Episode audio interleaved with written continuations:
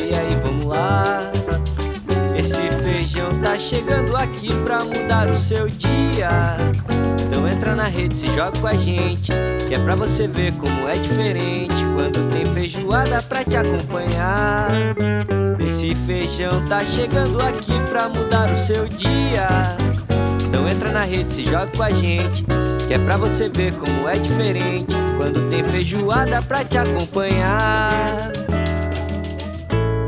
Muito bem-vindo, muito bem-vinda. Feijoada completa, episódio número 27, chegando para você.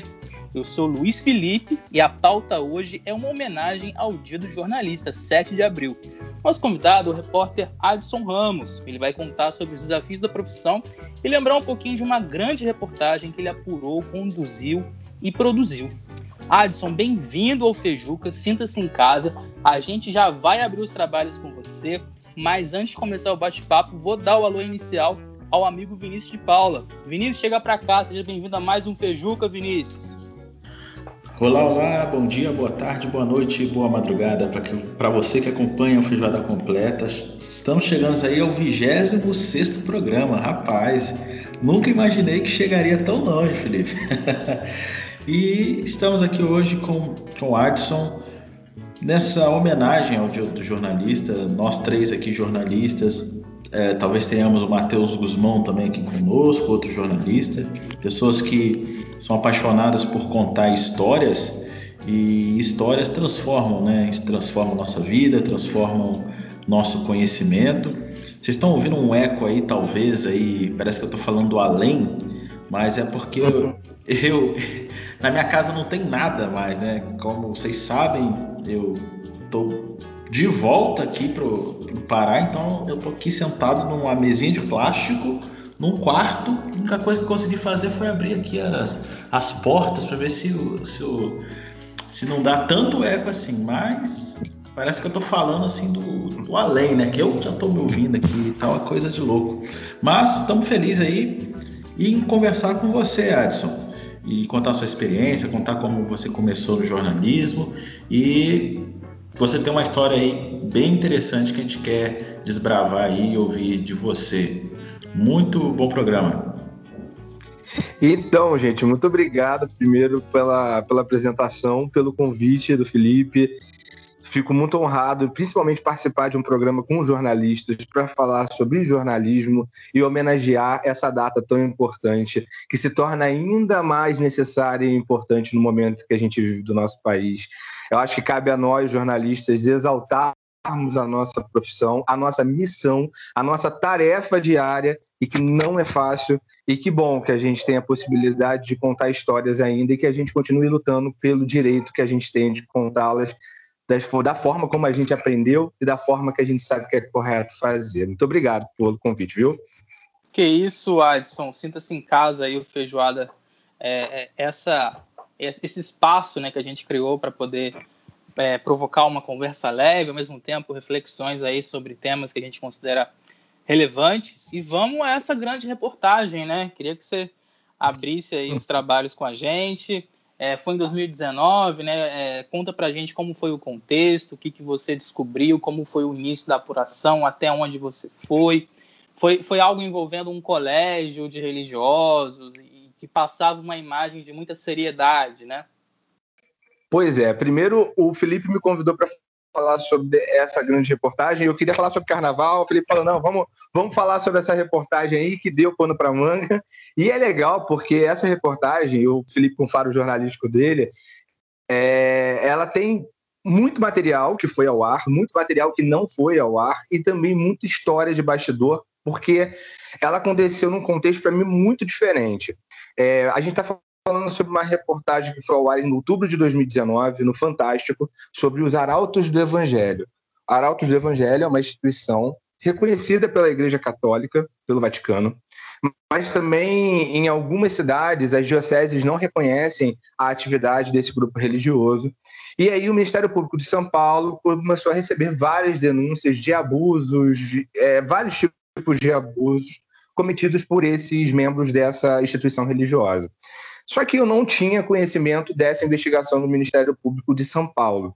E aí, como é que essa história caiu na minha mão, caiu no meu colo? Eu vou contar uma coisa que parece até muito louco, mas na semana em que essa história entrou no, na, na, na minha vida, eu tive um sonho e juro por Deus, assim, pelo mais sagrado, eu sonhava que uma mulher me pedia ajuda. E aquilo, eu acordei com aquela história da cabeça, porque eu não tenho sonhos que eu fico lembrando muito deles, não. Mas tudo bem. E aí, tudo bem, as coisas aconteceram, a semana rolou. E aí, ao longo da semana, a gente estava fazendo uma operação policial. Fomos para a porta da delegacia, aquela rotina de jornalismo.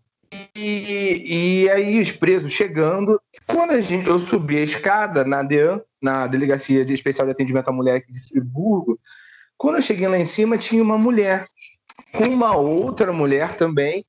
Elas estavam chorando e eu ouvi a palavra arautos é, do Evangelho e tal. E aí, vou fazer só um, um, um, flashback da minha vida. Eu cheguei em Friburgo em 2018, se eu não me engano.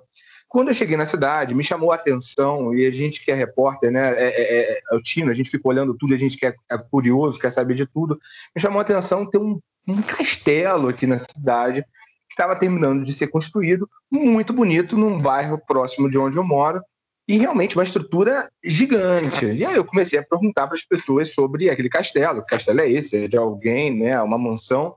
E eles me falaram que pertencia a esse grupo religioso Arautos do Evangelho. Eu comecei a dar uma pesquisada na internet para saber.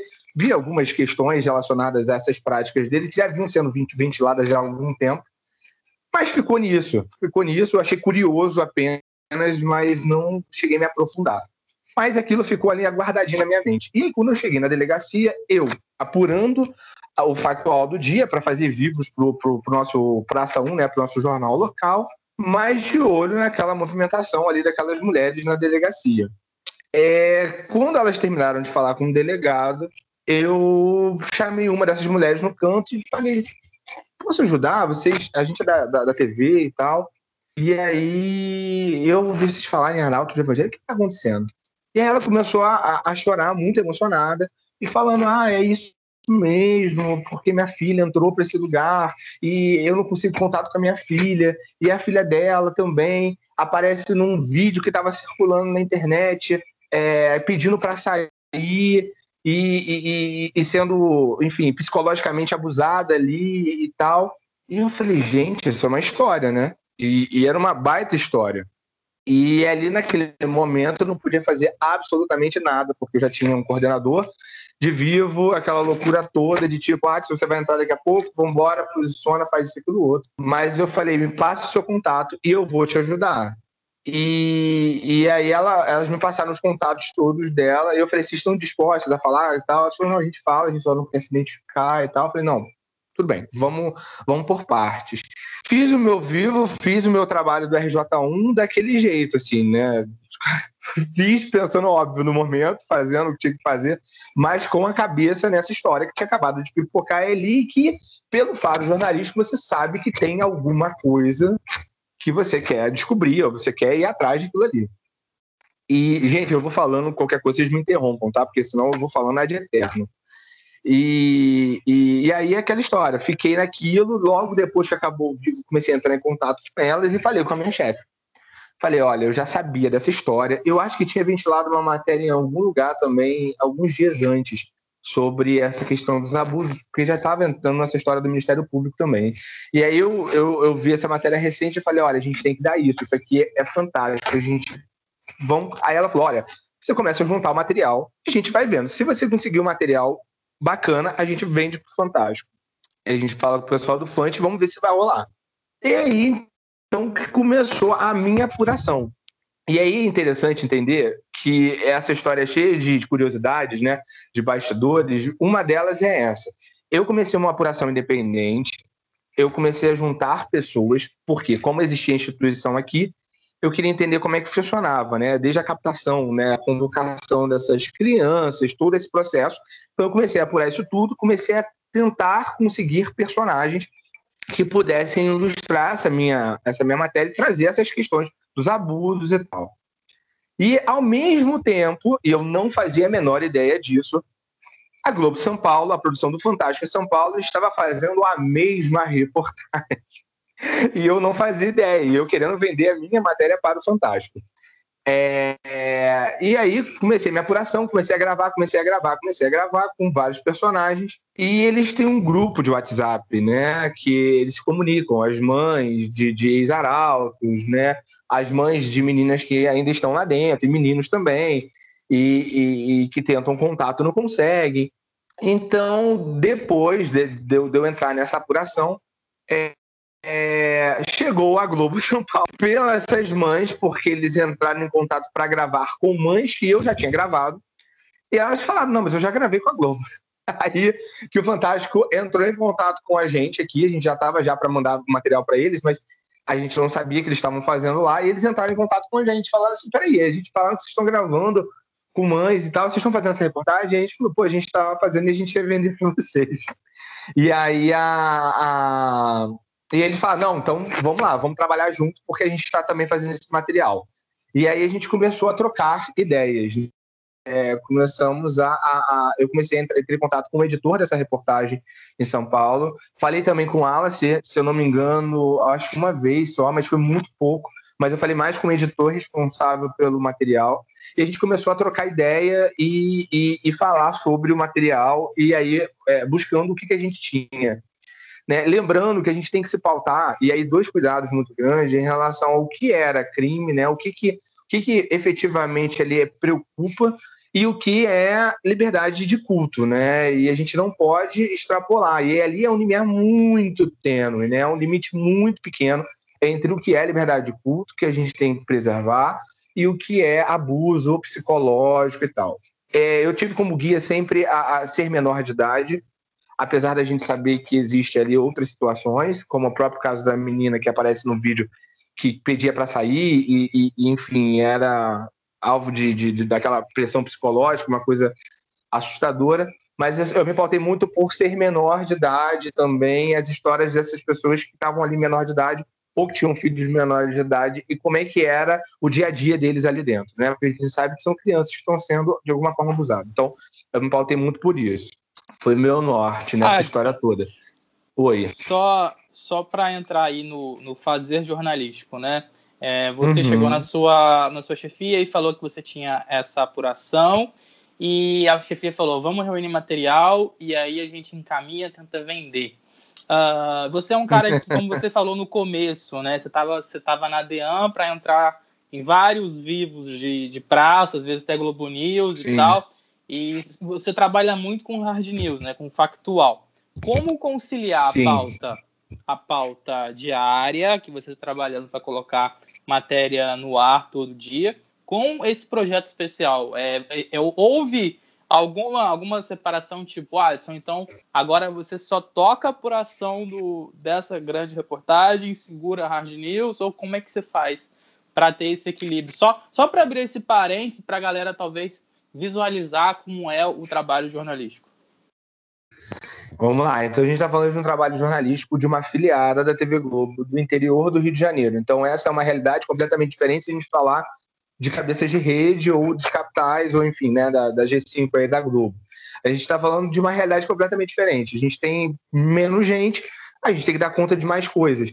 Só que ah, eu tenho uma chefia com um olhar muito bom para saber o que é uma boa história, né? E aí, nesse momento, eu tive realmente, né, que, que ali é, é, é, lidar com o dia a dia do, do factual, com a apresentação de jornal, que na época eu estava apresentando o jornal também, e essa história que surgiu, que aí, jornalisticamente, meu filho, no impulso, a gente quer fazer e a gente vai se metendo a fazer, e aí não tem hora para dormir, não tem nada.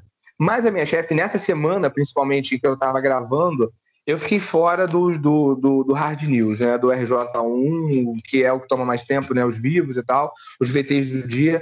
É, é, eu fiquei fora disso durante esse período. Acho que foi uma semana para gravar com esses personagens. Então, nesse período, eu fiquei fora, porque eu estava nessa negociação com São Paulo, estava fazendo é, decupagem do material, estava catando personagem, convencendo pessoas a falar, né, que queriam falar, mas estavam preocupadas. Tinha que me deslocar, porque algumas pessoas eram em cidades próximas aqui, vizinhas, então é, algumas pessoas falavam assim de última hora, ah, eu quero gravar, eu vou gravar, tá bom, mas você pode vir aqui agora?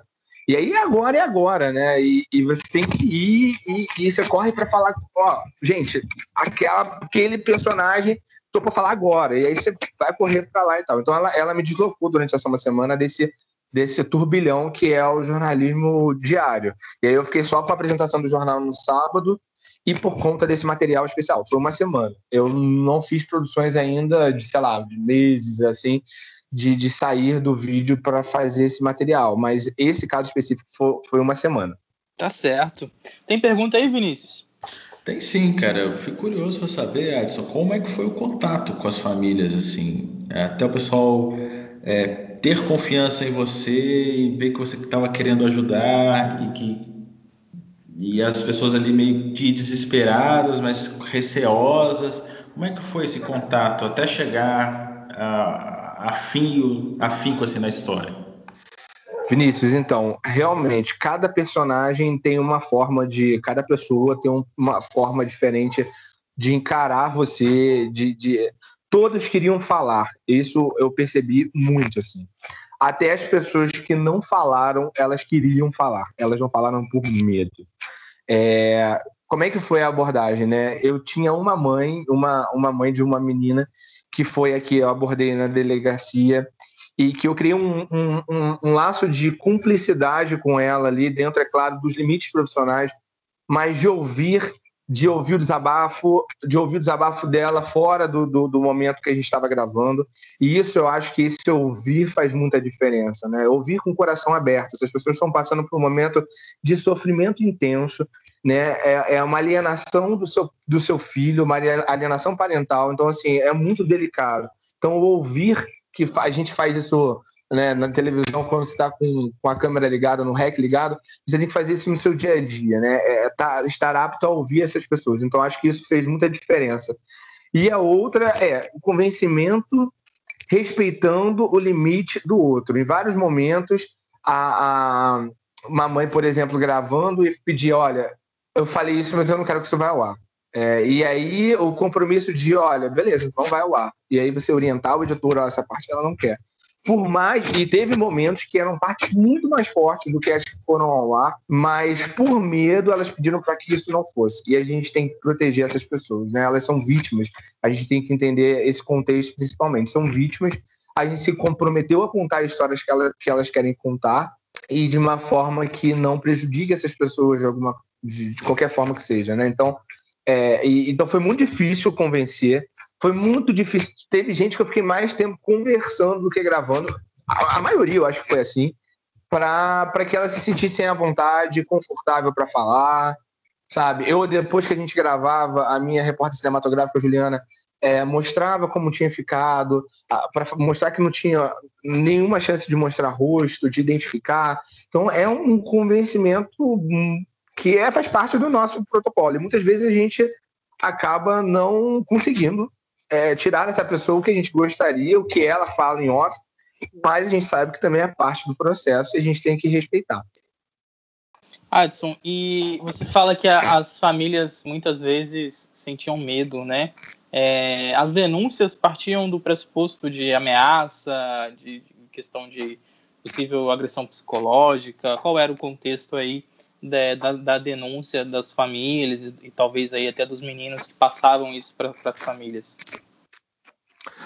Dois pontos, né? As famílias que ainda mantinham filhas ou filhos lá dentro, mesmo maiores de idade, tinham medo de se posicionarem e haver represália em relação aos filhos que estavam lá dentro. Porque os vídeos que a gente tem na, na reportagem do Fantástico mostram essa questão desse abuso psicológico, né? dessa pressão psicológica você imagina para uma mãe saber que a filha está sendo castigada ou o filho está sendo castigado lá dentro por conta do que ela falou aqui fora. E houve, inclusive, essa orientação, né? De mãe, de filhas ligando para a mãe falando: para de falar, é, se você continuar falando, tem nada a ver isso, não está acontecendo nada, e não sei o quê. E as mães preocupadas de saber se elas estão falando isso orientadas, sendo que todas as, as ligações, teoricamente, lá eram bem monitoradas, ninguém liga para fora é, sem que haja alguém ali monitorando o que você está falando. Então, assim, elas tinham essa preocupação. Essas das famílias que ainda tinham internos, né? É, as famílias que não tinham internos, que já tinham saído, ficavam preocupadas com o vulto dessa instituição. É o que eu estou te falando. É, você imagina numa cidade como Friburgo, 190 mil habitantes, se eu não me engano, e você chegar aqui na cidade você ver um castelo do nada no meio da cidade. E não é só um, são dois. Né? E, e então é, fica aquele receio. E eu, até como jornalista numa cidade pequena, fiquei assim, você fica assustado, né? Porque é uma instituição que tem que, de alguma forma, exibe uma imponência muito grande. Então, isso assusta, né? Elas não sabem com quem elas estão lidando, né? É, sabe que é muito poderosa, mas poderosa até quando? Não, faz não tem não dá para traçar é, é, o tamanho dessa instituição e por onde os tentáculos dessa instituição andam. Então, essa acho que é o medo de quem já tinha saído e não quis falar, mostrando o rosto, preferiu nem falar também. Então, acho que são os, os dois os, os, dois cenários. Assim. Já fica a dica aí, né, gente? É, construir o castelinho, o Templo de Salomão, já coloca, fica com o pezinho atrás, né? Se a obra ficou meio faraônica, você já, já, já, já, já pense duas vezes onde você está entrando. Ah, e, a, e a pergunta que eu tenho que te fazer já vai de encontro a isso mesmo. Como é que foi o, o contato com a instituição né, na sua apuração? Como é que eles te receberam no primeiro momento? É, ou eles nunca te responderam? É, foram cordiais? Mantiveram a pose? Como é que aconteceu? Então, a minha, o meu contato com, com eles foi através do. Foi no, no dia seguinte que a matéria do Fantástico foi ao ar, o Fantástico fez toda essa. pegou o contraditório com, com, com, a instituição e teve uma entrevista, que foi aquela entrevista que foi ao ar, enfim, com, com aquela cena toda, a equipe do Fantástico sendo expulsa, né? Aquela hostilidade toda lá. E a gente, a, aqui ficou o seguinte: com a, a, a nossa responsabilidade era é localizar, né, trazer para o local, regionalizar essa reportagem, dizer por que, que a gente estava exibindo. A gente exibiu ela no RJ2, no RJ1, desculpa, do dia seguinte. É, e eu fiz um vivo dizendo da nossa apuração, papá, papá. E aí, claro, trazer o contraditório, né, trazer o que é a resposta dessa da instituição. E aí eu conversei algumas vezes, eu não me lembro quantas vezes exatamente, no telefone com um, o representante da instituição aqui em Nova Friburgo, e foi uma conversa bem complicada, é, com esses, muitas exigências. Nós queríamos gravar com eles, eles queriam gravar do jeito que eles queriam, eles queriam ditar como a entrevista ia ao ar, é, é, que não queriam corte, é, queriam que fosse na íntegra o tanto que eles gravassem, queria que fosse em determinado horário, em determinado local, com quem fosse. Então, assim, foram várias exigências e a gente falou: olha só, a gente tem, a gente está dando espaço contraditório, a gente está dando espaço para vocês falarem. Agora, essas exigências, nem, a não tem como falar que você, por exemplo, vai dar uma entrevista de 20 minutos, essa entrevista de 20 minutos vai ao ar no RJ1 ou qualquer que seja o jornal de qualquer emissora que seja, né? Então, assim, é, foi bem complicado. Teve um momento que eu fui mais incisivo, falei, olha, a gente tá querendo conversar, vamos na... E aí eles falaram, ele também foi meio rude, enfim. Essa é, é, é a forma, né? De eles estão se defendendo do jeito deles. E aí é, eu acho que a gente tem que buscar a resposta, né? O nosso trabalho é ouvir todos os lados e dar a chance do contraditório para quem tiver quem quer que seja, né? A nossa obrigação legal. Agora, é, é, a gente não pode deixar também que sejam impostas as formas como isso vai acontecer. Peraí, não, a gente tem uma linha editorial que está sendo seguida aqui e a gente vai seguir isso, né? Claro, respeitando, né? Dando mesmo tempo de fala, se quiser, mesmo tempo que os personagens tiveram, eu posso te dar esse tempo de fala, mas a gente tem que saber dosar também essa situação. Eles não gravaram entrevista com a gente aqui, a gente tentou diversas vezes, não gravaram. E aí, depois de um tempo, se eu não me engano, eles começaram a centralizar isso tudo lá na sede de São Paulo, que é onde a Fantástico fez a reportagem. E aí ficou já realmente a apuração, essa parte toda da apuração que já estava por lá, continuou por lá mesmo. Adson, ainda nesse, nessa, nessa esfera aí, você, você falou que as famílias de alguma maneira sentiam medo, né, na hora de, de poder falar. E minha pergunta é para você: você em algum momento na apuração, na condução da pauta, é, entrevista com você fazia por telefone para poder marcar aquela coisa toda, você se sentiu de alguma maneira coagido, ameaçado, sentiu medo, tentou repensar a pauta, vou recuar, não vou recuar? Que, como é que foi aí É, queria que você falasse a duração também, desde o início da apuração até a exibição dela, e como que você conviveu consigo mesmo, né, naquela coisa mental. Boa pergunta. Então, vamos lá. Eu não fui coagido, não fui ameaçado, tá? Não aconteceu isso de nem por parte da instituição, nem nada. Só que a gente tem uma visão, a gente tem um pé, a gente tem os dois pés atrás, né? Eu acho que não é nem um só. É, quando a gente vê uma instituição com vulto que é, tem o Arauto do Evangelho, e aqui na cidade, né? Quando você chega, vem na cidade, tal, você visita algum, alguma parte, você vê o castelo, os dois, né? Que são dois castelos bem grandes e tal. E aí você se pergunta, né? Caraca, é uma instituição muito grande, né? E é uma instituição religiosa, conservadora, no momento que a gente estava vivendo ali, 2019, então eu fiquei assim, caraca. E, e eu saio, na época eu estava fazendo Bom Dia Rio ainda também. Então eu saía de madrugada aqui de casa, por volta de quatro e meia da manhã, andando aqui pela rua sozinho, escuro, tudo breu, e andando até a TV, mais ou menos uns 40 minutos, uma hora de caminhada na madruga. Então tinha hora que eu ficava assim, meu Deus do céu, o que, que você está se metendo? E quanto mais eu ouvia os depoimentos, mais isso me deixava um pouco assustado. Em nenhum momento eu pensei em recuar. Esse não é o meu tipo de. de...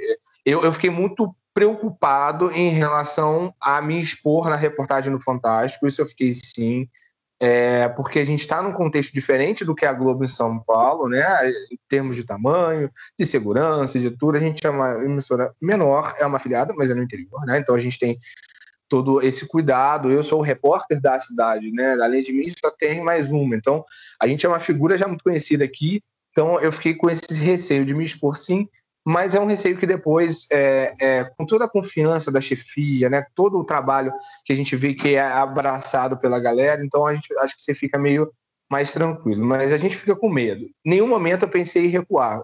Conforme as investigações, conforme a apuração ia avançando, eu ainda mais reforçava a ideia de que tinha que colocar aquilo ali no ar, de que aqueles depoimentos tinham que, de alguma forma, abrir os olhos de outras pessoas, levar, no mínimo, a reflexão sobre esse assunto. Então, não pensei em recuar. É, acho que foi isso, né, Felipe? A duração desde o início da apuração até a exibição. Ah, sim. Então, é, eu não sei quanto tempo a São Paulo já estava na história, tá? E eu acho que já estavam há mais tempo que eu. Foram duas reportagens, no domingo e no domingo seguinte, 20 e 28. É, eu, eu fiquei uma semana gravando, né? Eu acho que foi, foi um pouco mais de uma semana, não foi muito além disso, não. Que para a primeira reportagem, tá? Para a primeira reportagem. E aí depois teve a outra semana. Então foram duas semanas assim intensas é, gravando, tentando conseguir mais personagens, porque a gente sabia que a matéria do domingo tinha dado um, um, um, foi muito comentada e tal, e aí eles decidiram é, seguir, porque as denúncias continuaram depois da reportagem no Ministério Público, aumentaram, então aí eles decidiram é, seguir com uma segunda reportagem no outro domingo. Então aí na outra semana eu fiquei por conta disso também, porque precisava de outros personagens. E aí comecei a catar mais gente, convencer todo o trabalho de novo. E aí a gente, eles usaram uns dois ou três personagens nossos na segunda reportagem também. Sim, você comentou, Adson, que Friburgo é uma cidade, né, teoricamente pequena, né, 190 mil habitantes, não é, não é uma cidade tão grande, a região serrana do Rio também é, não é, é uma região pequena. É, como é que foi a repercussão da matéria com a população? Né? A população daquela região também é uma população bem cristã, né? É, bem conservadora, mas que eu imagino que não apoiaria esse tipo de, de atitude aí do, do, dos arautos, né? Como é que foi? No dia seguinte, a, a, a matéria indo ao ar, o que, que aconteceu em Nova Friburgo? Vinícius, é engraçado, né? Porque é, no dia seguinte, eu caminhando pela rua de manhã indo para o trabalho, foi um pouco mais tarde, esse dia não tinha Bom Dia Rio. E eu lembro de ouvir umas assim, pessoas, grupos de pessoas né, que estavam caminhando, ouvi pelo menos uns dois grupos assim falando sobre a reportagem. É, e aí eu ouvi das, das formas mais. Eu ouvi um falando que imaginava que isso era assim.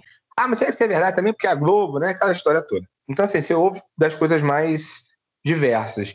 É, eu ouvi muita pessoa que depois, muitas pessoas que depois da reportagem tiveram coragem de falar, então até a gente usou na reportagem, então procuraram a gente. É, e muita gente veio me relatar a minha daqui que eu dela tinha frequentado ou ia frequentar, foi chamada e ela falou que não deixou ir, deixou ir algumas reuniões só e depois tirou a menina porque já desconfiava dessa dessa dessa forma estranha deles aliciarem, né, ou trazerem essas crianças para a instituição, enfim.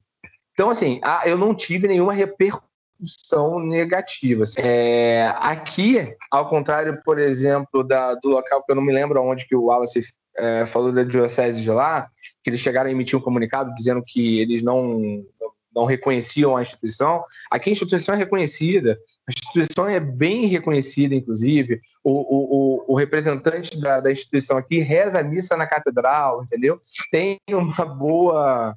Tem uma boa.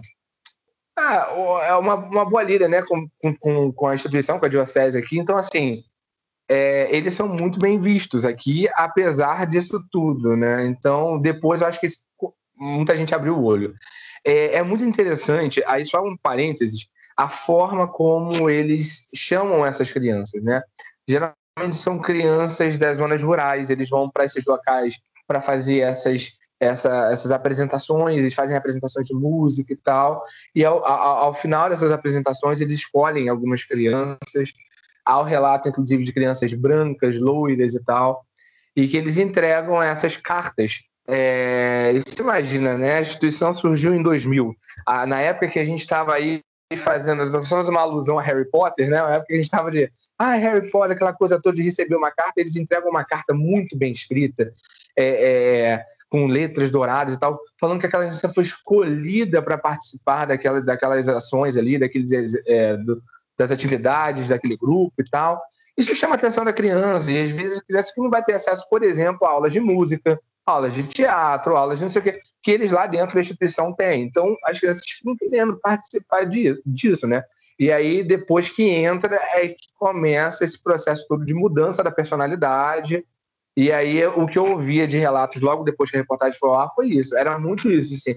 Ah, eu tirei minha filha porque começou a mudar o comportamento. Eu vi que ela não queria mais vir para casa, que ela não queria mais olhar no meu olho, que ela começava a falar coisas estranhas, falava que não podia ficar perto de mim. E aí eu tirei. E aí essas pessoas que tiraram ainda conseguiram. Outras que ficaram, demoraram mais, viram isso com mais dificuldade. Tem um relato de uma mulher no, no na reportagem que fala que a filha é, chorava desesperadamente, que não queria ir para casa, que achava que estar tá junto com a família, com o pai, com a mãe, ela estava pecando e que e elas se sentem sujas, elas querem é, voltar para dentro, enfim. Então, então é, esse foi esse tipo de comentário. Assim, não tive nenhuma represália, ninguém também veio tirar farinha para nada comigo também não. Foi, foi, foi tranquilo, assim, mas eu fiquei meio assustado. Falei, caraca, porque foi muito grande, né? Foi uma, foi uma matéria que deu muito impacto. Adson, qual foi a principal dificuldade que você teve como um todo? É, desde a apuração até a hora de conseguir gravar, é, qual foi o principal obstáculo aí que você encontrou nesse processo todo? Como você conseguiu superá-lo? Eu acho que o principal obstáculo nisso tudo é, é, eu acho que o obstáculo inerente à nossa profissão, né? Que é saber, é, primeiro, os limites são muito tênues, né? O limite de você querer convencer uma pessoa a dar uma entrevista e você respeitar até onde essa pessoa pode falar e o momento em que ela pode falar. É, respeitar a, a, a, dor do outro. Isso é um desafio diário, você se colocar no lugar para que você não seja invasivo. Outro desafio muito grande é você saber o que, que você pode abordar numa reportagem em que a gente está falando de uma instituição religiosa. Né? Isso é muito importante. Ah, São Paulo, por exemplo, existia denúncias do Ministério Público. Eu procurei o Ministério Público daqui, pedindo posicionamento, pedi reunião, tive uma reunião com a é, promotora daqui, mas é, não existia até então denúncias aqui no Ministério Público da cidade. E aí o Ministério Público, é, com os contatos e tal, começou uma investigação que segue em segredo, nem sei como é que tá, porque a gente não tinha acesso a isso, a gente pediu várias vezes, mas você tem que entender qual é o, o, o limiar do que, da legalidade, né? Ou da ilegalidade, porque você tem que saber ali, olha só, eu não posso criticar uma instituição porque ela tem práticas religiosas diferentes da que eu acredito que sejam as corretas, entendeu? Então, assim, ah, eles rezam durante toda a madrugada, eles... tá, mas e aí? Ah, não, mas eles ficam acordados Tá, mas aí são crianças que são obrigadas durante dias e dias ficarem acordados durante a madrugada. Aí tá, a gente tem uma situação, a gente tem um menor que está né, tá sendo de alguma forma ali coagido a fazer algo e tal. Então, é, esse limiar é muito tênue, sabe? Eu acho que é, tem que ser muito cuidadoso. A gente tem um personagem, por exemplo, na reportagem que falava que ele era obrigado a rezar e tal, babá.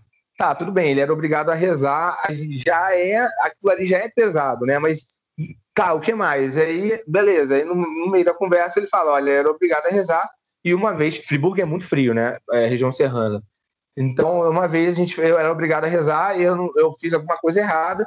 E eles me botaram de castigo dormindo no chão frio durante a toda a madrugada e eu fiquei com pneumonia. Tivemos pneumonia e foi aí que eu saí. Aí a gente tem uma história, né? A gente tem o menor de idade, que era obrigado a isso, que teve que dormir no chão. Olha o abuso psicológico e físico, né? Que essa criança não sofreu. Então, é entender o que, que pode embasar, e não é a crítica pela crítica, né? A gente pode não concordar com as práticas de uma determinada instituição religiosa, mas isso não nos dá o direito de fazer uma reportagem criticando ou, ou isso ou aquilo outro. A gente tem que ter, ser contundente na nossa, na nossa apuração e no que a gente vai levantar. Então, cuidado foi isso, né? De ter o olhar jornalístico, o que, que realmente vai servir ali para a nossa reportagem. Antes de eu passar para o Vinícius, eu queria só, é, já que eu coloquei dificuldades, eu queria que você colocasse é, momento contrário, uma, uma, alguma coisa que você fez e aí naquele momento meio que você solta um palavrão assim, golaço, é isso aí, tamo junto é, esse passo a passo aí, queria que você contasse o outro lado, talvez aí algum momento que foi muito satisfatório para você dentro da apuração ou dentro de alguma coisa que você ouviu, talvez um caminho que estava bloqueado por um lado, você foi por uma outra fonte, e aí naquele, naquela, naquele segundo você, caramba, agora eu realmente fui muito bem porque as coisas estão caminhando. Você consegue relacionar algum fato? É, eu acho que eu, essa, essa, reportagem, o processo toda essa reportagem foram vários golaços, assim, e vários momentos em que eu fiquei muito feliz de estar podendo ajudar essas pessoas. Eu acho que, além da, da, da, do processo de apuração, que vários momentos eu, eu conseguia conversando, conversando, as sonoras duravam ah, 40 minutos, 50 minutos conversando com uma pessoa só, você imagina para isso tudo, né? É, mas você fica você sabe que é um processo. Aí você faz a mesma pergunta, você repete a mesma pergunta e as pessoas vão soltando, né? Você vai ali. Então, às vezes, falta alguma coisinha ali que, tipo, ah, por exemplo, esse menino mesmo foi um exemplo disso. Eu já estava com o meu material todo fechado para a segunda reportagem. Já, já tinha mandado o que eu tinha que mandar.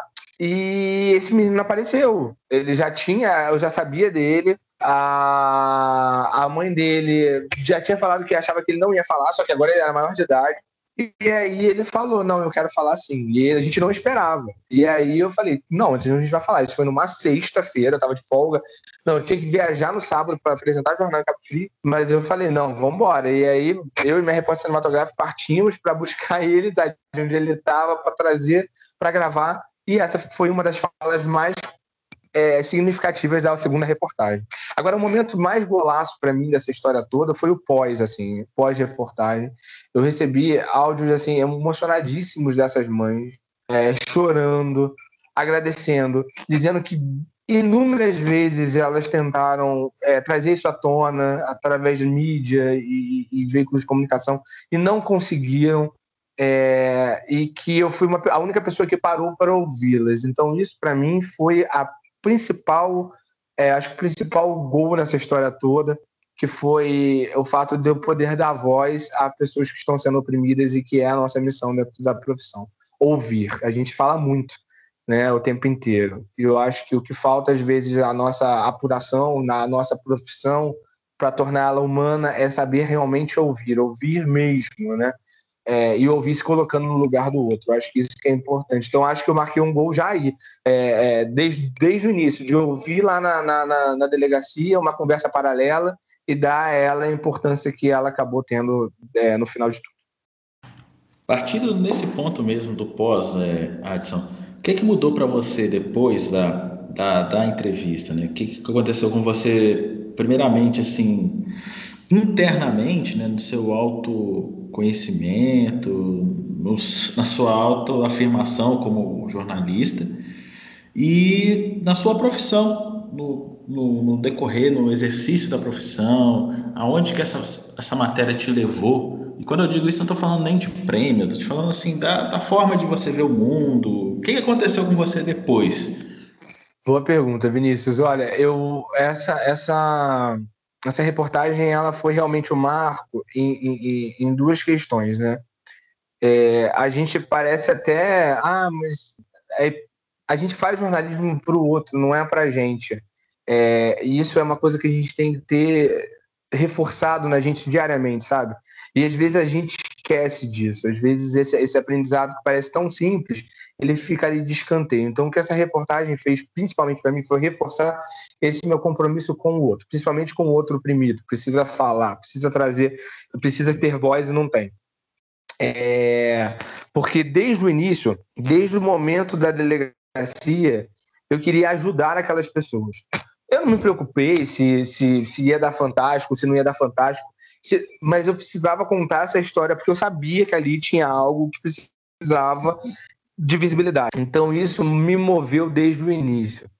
Tanto que quando eu, eu, eu fui. A, a primeira matéria do Fantástico foi ao ar, eu fiquei na dúvida se eu queria ser acreditado, por conta exatamente dessa pressão que eu não queria sofrer aqui é, localmente, né? E aí eu fui surpreendido com o crédito de produção né, do, do, da reportagem. Quando eu estava vendo, eu estava vendo Fantástico e eu não sabia que ia entrar meu crédito. E aí entrou meu crédito, produção Adson Ramos. E aí eu falei, mano, caraca, é, foi grandioso, assim. Porque eles acreditaram sem nem eu ter pedido para acreditar. Tudo bem, eu acho que eles entenderam que era, a gente tinha trabalhado muito, mas é, acho que além do reconhecimento ali, foi o momento que eu falei: caraca, tô no Fantástico fazendo uma matéria investigativa tão legal, tão importante para essas pessoas. Então, eu acho que foi uma afirmação do meu trabalho, óbvio, é, é, do meu faro jornalístico. Acho que, nossa, é, eu acredito muito mais no meu taco agora, um pouco depois disso, porque eu percebo que, cara, é uma, é uma viradinha de chave, né, cara? É só aquele olhar que você fala assim: hum, tem algo aí. E também uma equipe que abraça a história, né? Como a minha chefia abraçou desde o início, falou: não, vai nessa. Se você acha que isso, eu confio em você. O que, que você precisa? Foi isso que eu ouvi da minha chefe, né? O que, que você precisa? O que, que a gente precisa fazer? Então, isso foi, fez muita diferença. E rendeu aí o fantástico. E a, e a mudança é isso, cara. A gente não pode ter medo, né? De fazer uma coisa. Eu tive medo no começo, mas eu fui com medo mesmo, porque eu sei que outras situações mais para frente eu posso ter medo também mas eu não posso nunca deixar de me abater pelo medo ou deixar de cumprir a minha missão como jornalista é, por medo. Afinal de contas, a gente está aí no momento que a gente precisa ter muita coragem para desempenhar esse papel. De alguma maneira, alguma coisa que você tenha ouvido, algum, algum depoimento, alguma informação que você obteve junto a algum órgão judicial, alguma coisa do tipo, é, te tirou o sono? Alguma coisa que naquele dia você foi dormir e aí você ficava pensando e aí você ficava pensando e não conseguia dormir e aquilo ficava te martelando de alguma maneira. Você lembra de algum fato, alguma coisa que você que realmente mexeu com você por dentro e talvez tenha te dado é, algum algum gás a mais, uma motivação extra para continuar na apuração, continuar com os depoimentos e continuar na produção da pauta?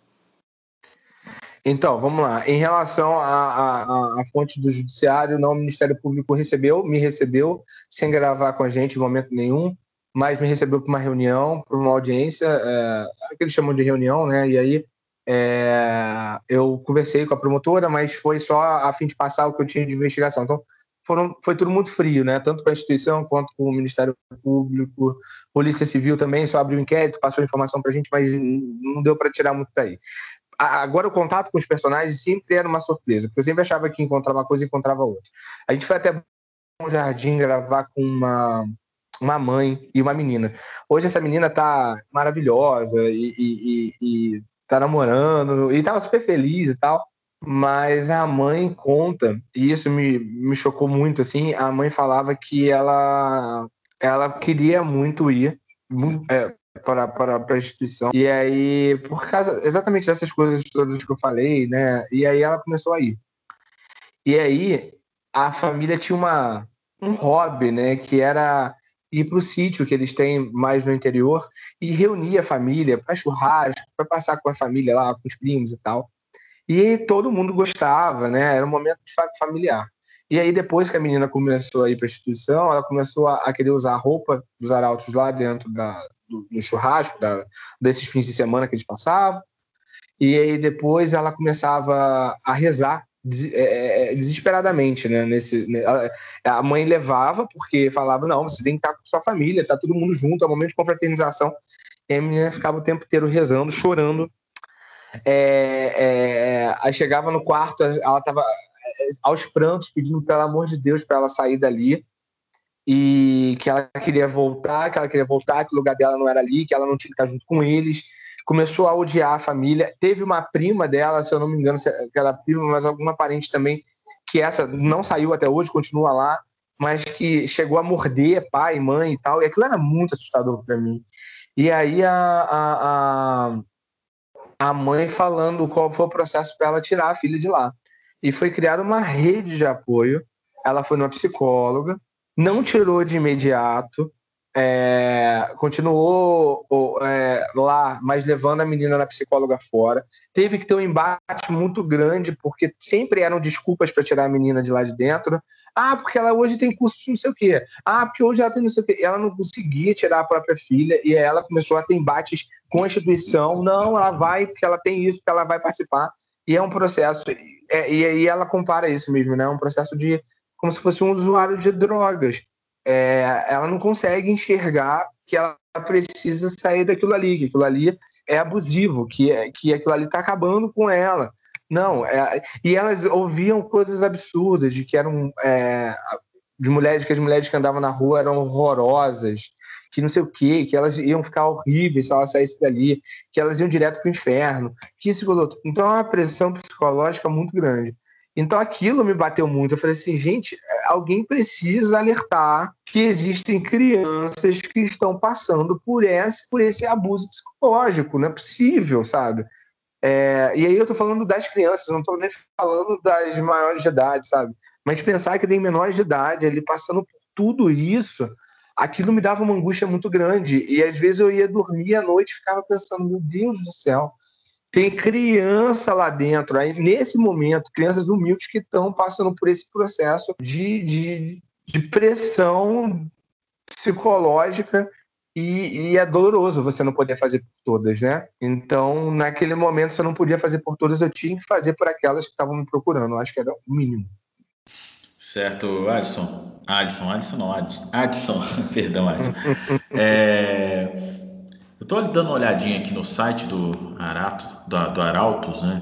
Eles estão aqui dizendo que em 2009 eles foram elevados à Sociedade Apostólica pelo Papa Bento XVI.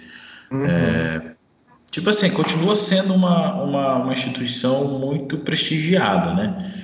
É, dê uma olhada aqui nas notícias, né? Eles continuam plenos, né? Vamos dizer assim. Dá um nó na garganta, cara, quando você vê alguma notícia, quando se depara com eles ali, com alguma ação onde eles estão. O que, que, você, que, que você sente assim? Então, Vinícius, eu, eu, eu, trabalho muito isso na minha, na, na minha mente, assim, sabe? É, eu acho que tem coisas que não são por acaso, eu acho que essa reportagem caiu na minha mão naquele momento porque tinha que ser, eu acredito muito nisso. Eu acredito que eu fiz o meu trabalho é, da melhor forma possível, com imparcialidade, todos os cuidados que eu tinha que ter ali naquele momento.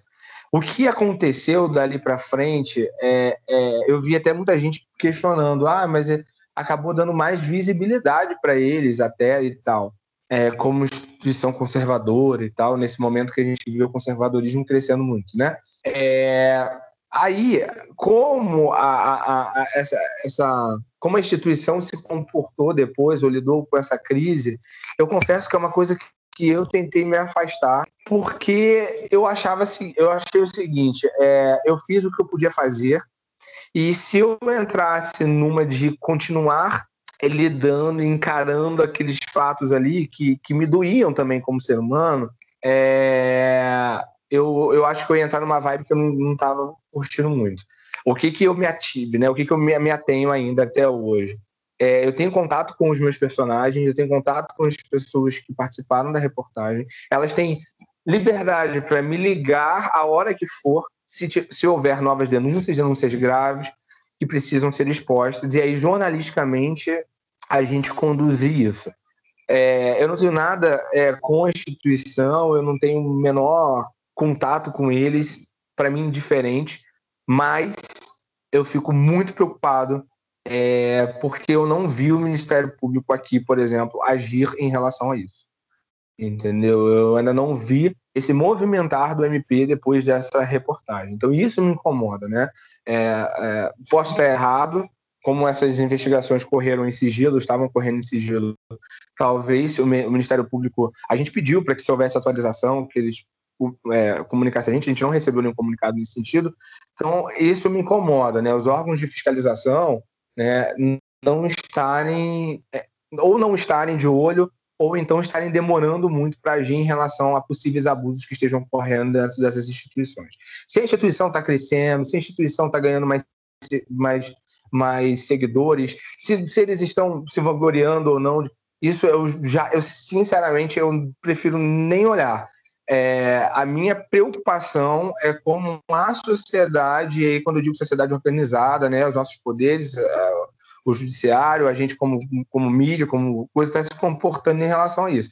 Eu sei que o meu lado é estar aberto a qualquer tipo de denúncia que surja nesse sentido. E aí a gente cobrar, né, também do Ministério Público que faça parte dele, investigue, denuncie, tiver que denunciar, para que esses abusos não aconteçam. Adson, falando agora é, nível mais, talvez, operacional, ou logístico, ou aquela coisa mesmo de colocar uhum. a mão na massa, né? Como é que era a equipe que tocava essa pauta com você em Friburgo? Era você, um editor e uma cinegrafista? Tinha mais gente na apuração? Você estava tocando a apuração sozinho? Como é que vocês se organizaram em relação a isso?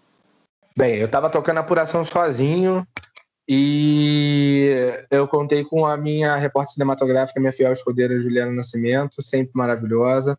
É, e eu, teve um dia que ela não pôde porque era um horário diferente e ela já tinha trabalhado direto e aí eu falei, não, Ju, segura aí, mas se não fosse esse dia, ela, ela estaria em todas, porque ela estaria sempre firme. É, e aí o Davi Mota, que é nosso outro repórter cinematográfico incrível também, que entrou nessa comigo. Mas fui eu, sozinho, é, até tarde, e, e, e, é isso, vamos embora. Mas essa aqui em Friburgo, né? São Paulo tinha uma outra galera lá trabalhando também.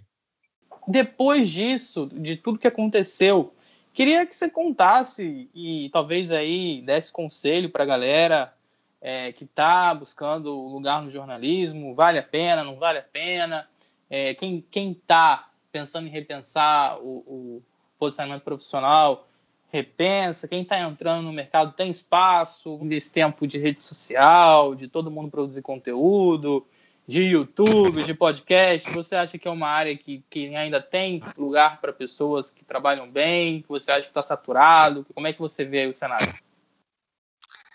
Ah, eu sou um sonhador, né, Felipe? Você sabe disso. Eu, eu acho que o bom jornalismo sempre vai ter o seu lugar. E eu acho que o lugar dele é mais necessário do que nunca hoje, né? Essa afirmação. No momento em que a gente vive essa pós-verdade aí muito louca, com é, tantas mentiras, tantas mentiras vendidas como verdades e com, tão bem vendidas, né? E a gente, o jornalismo profissional, ele se torna cada vez mais necessário nesse mar de mentiras, porque a gente possa navegar e chegar a algum lugar que a gente nem sabe qual é ainda.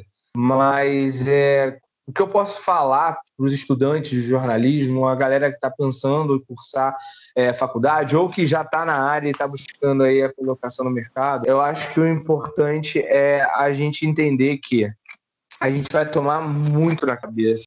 É, a gente vai criar muitas inimizades por conta da nossa profissão. É, e que a gente, a gente tenha muita, muita noção de que a gente tem que fazer sempre por quem precisa, né? por quem é oprimido, por quem não tem voz, por quem no dia a dia acaba não tendo o espaço que deveria ter, a visibilidade que deveria ter. Então, a gente tem que lutar por essas pessoas. A gente não pode ser só um, um porta-voz dos poderosos. Se a gente for para ser um porta-voz dos poderosos, a gente precisa fazer jornalismo, a gente faz publicidade e vai trabalhar aí com publicidade política ou o que seja. É, uma coisa importante é questionar sempre, questionar tudo, questionar a todos. É, é, a gente está vivendo um momento muito complicado em que questionar virou ofensa, né? Muito louco. E quando, na verdade, as pessoas nos ofendem por fazer perguntas. Então, acho que isso é um termômetro muito, muito interessante do momento que a gente está vivendo no, no, no, mundo, né? Não digo nem só no país, no mundo. E quanto o jornalismo é necessário e incômodo, porque eu já passei por isso há pouco tempo de fazer uma pergunta durante uma entrevista, uma pergunta para um, uma autoridade, é, autoridade do Estado, e aí você ser xingado, você receber ofensas, entendeu? E aí, só ainda seguindo nesse exemplo, é, essa mesma autoridade que me xingou, que, enfim, fez um escarcel, tentou várias manobras aí muito loucas, na semana seguinte, exatamente o que eu havia, havia questionado essa pessoa mudou na forma de agir, na forma de, de, de colocar em prática o serviço dela. Então, isso impactou na vida de um monte de gente. Então, questione. As pessoas vão ser grossas, elas vão xingar. No momento como esse, então, elas se sentem ainda mais no direito de desrespeitar o jornalista.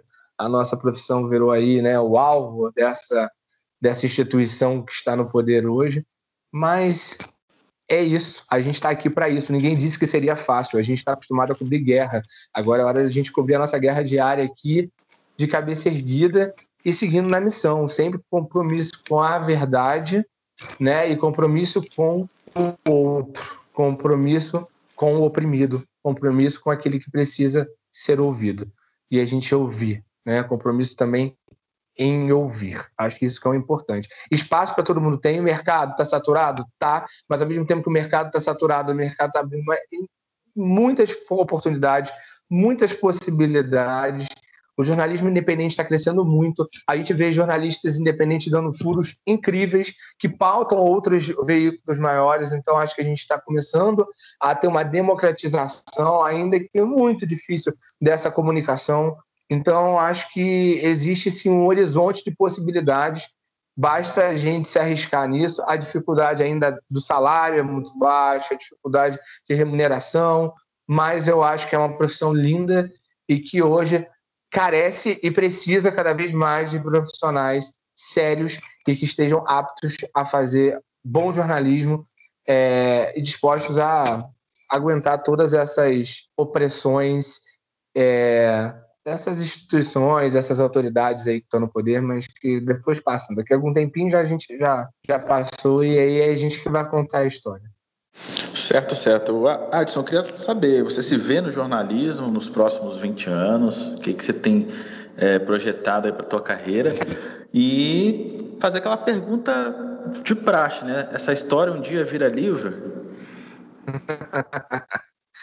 Ó, primeira pergunta é: eu me vejo daqui a alguns anos cuidando de galinha, plantando suculenta, é...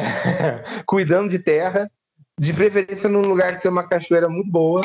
Não, mas falando sério, assim, eu, eu não sei. É, quando me fala assim, você se vê no jornalismo daqui a 20 anos?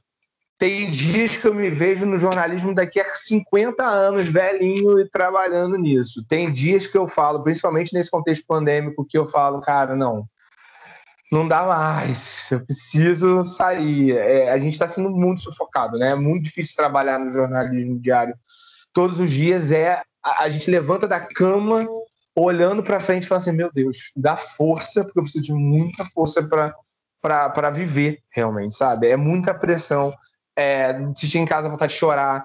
Então, eu vejo muitos amigos que vieram conversar comigo e falaram assim: eu nunca tive tanto dificuldade em, em exercer minha profissão, eu nunca tive, é, eu nunca repensei tanto o fato de ser jornalista nesse contexto de pandemia, porque está sendo muito difícil para a gente. A gente a, gente foi elencado como um dos, dos alvos, né? Um, como se nós estivéssemos é, criando a pandemia. E aí viramos alvo dessa galera negacionista aí, muito louca.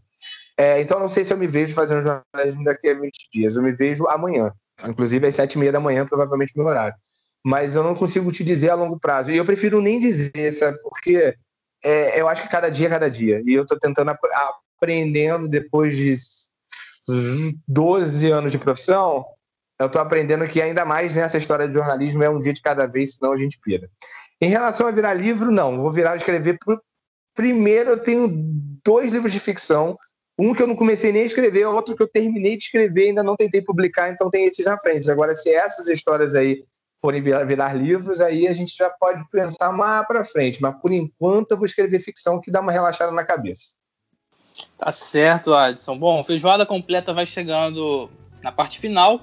Queria agradecer demais o Adson, agradecer você também, Vinícius. Obrigado aí pela participação. Espero que tenha gostado de trocar essa ideia com o Adson sobre esse mundo que para a gente também é tão particular. A gente como jornalista e, e tocando aí o podcast, acho que é, é, interessante sempre trazer profissional da área e, e, trocar, né, bater essa bola aí. E ainda mais um tema, é, uma grande reportagem como essa, acho que dá uma, uma inspiração legal pra gente, né? Claro, claro. Fiquei aqui ouvindo a história e invejando o Adson, né, cara? São poucas pessoas que têm a, a, a, oportunidade, né, e a estrutura de conseguir pegar um fio de uma história e com muita sensibilidade, né, poder contar e ajudar as pessoas. É fantástico. É, quero te agradecer, Adson, pela presença. Foi literalmente um fantástico, Vinícius. Não, sem, sem querer perder a, sem querer perder a piada. literalmente fantástico. E, cara, é, essa questão, né? A gente acumula diversas histórias dessas, dessas religiões, seitas, guias espirituais, e hoje até os políticos, né? Têm alienado muita gente. Uh, e a verdade vai sempre colocando, sendo colocada para debaixo do tapete, né? E fica aí, fica aí, fica só a dica aí de um, de um cristão que vos fala, Jesus nunca construiu nenhum templo. Então tenha cuidado aí quando o templo começa a ficar grande demais, porque o risco de você estar entrando numa furada é muito grande. Mas, Adson, muito obrigado pela sua presença e passo a palavra para você fazer as suas considerações finais. Gente, eu que agradeço muito a, a, oportunidade de falar mais uma vez, ainda mais num podcast tão importante, marcando a data do Dia do Jornalista.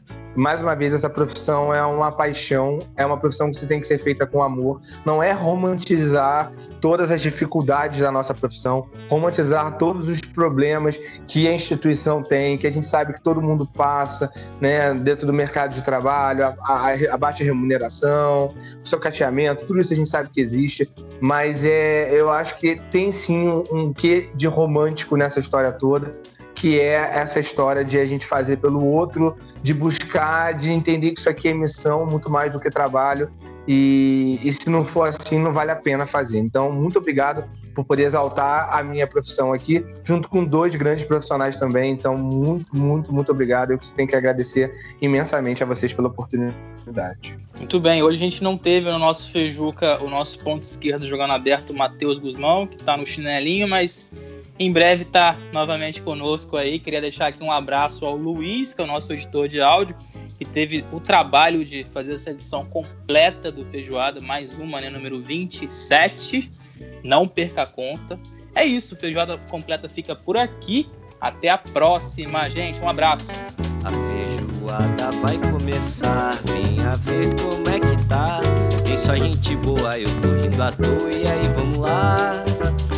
Esse feijão tá chegando aqui pra mudar o seu dia. Então entra na rede, se joga com a gente, que é pra você ver como é diferente quando tem feijoada pra te acompanhar. Esse feijão tá chegando aqui pra mudar o seu dia. Então entra na rede, se joga com a gente, que é pra você ver como é diferente quando tem feijoada pra te acompanhar.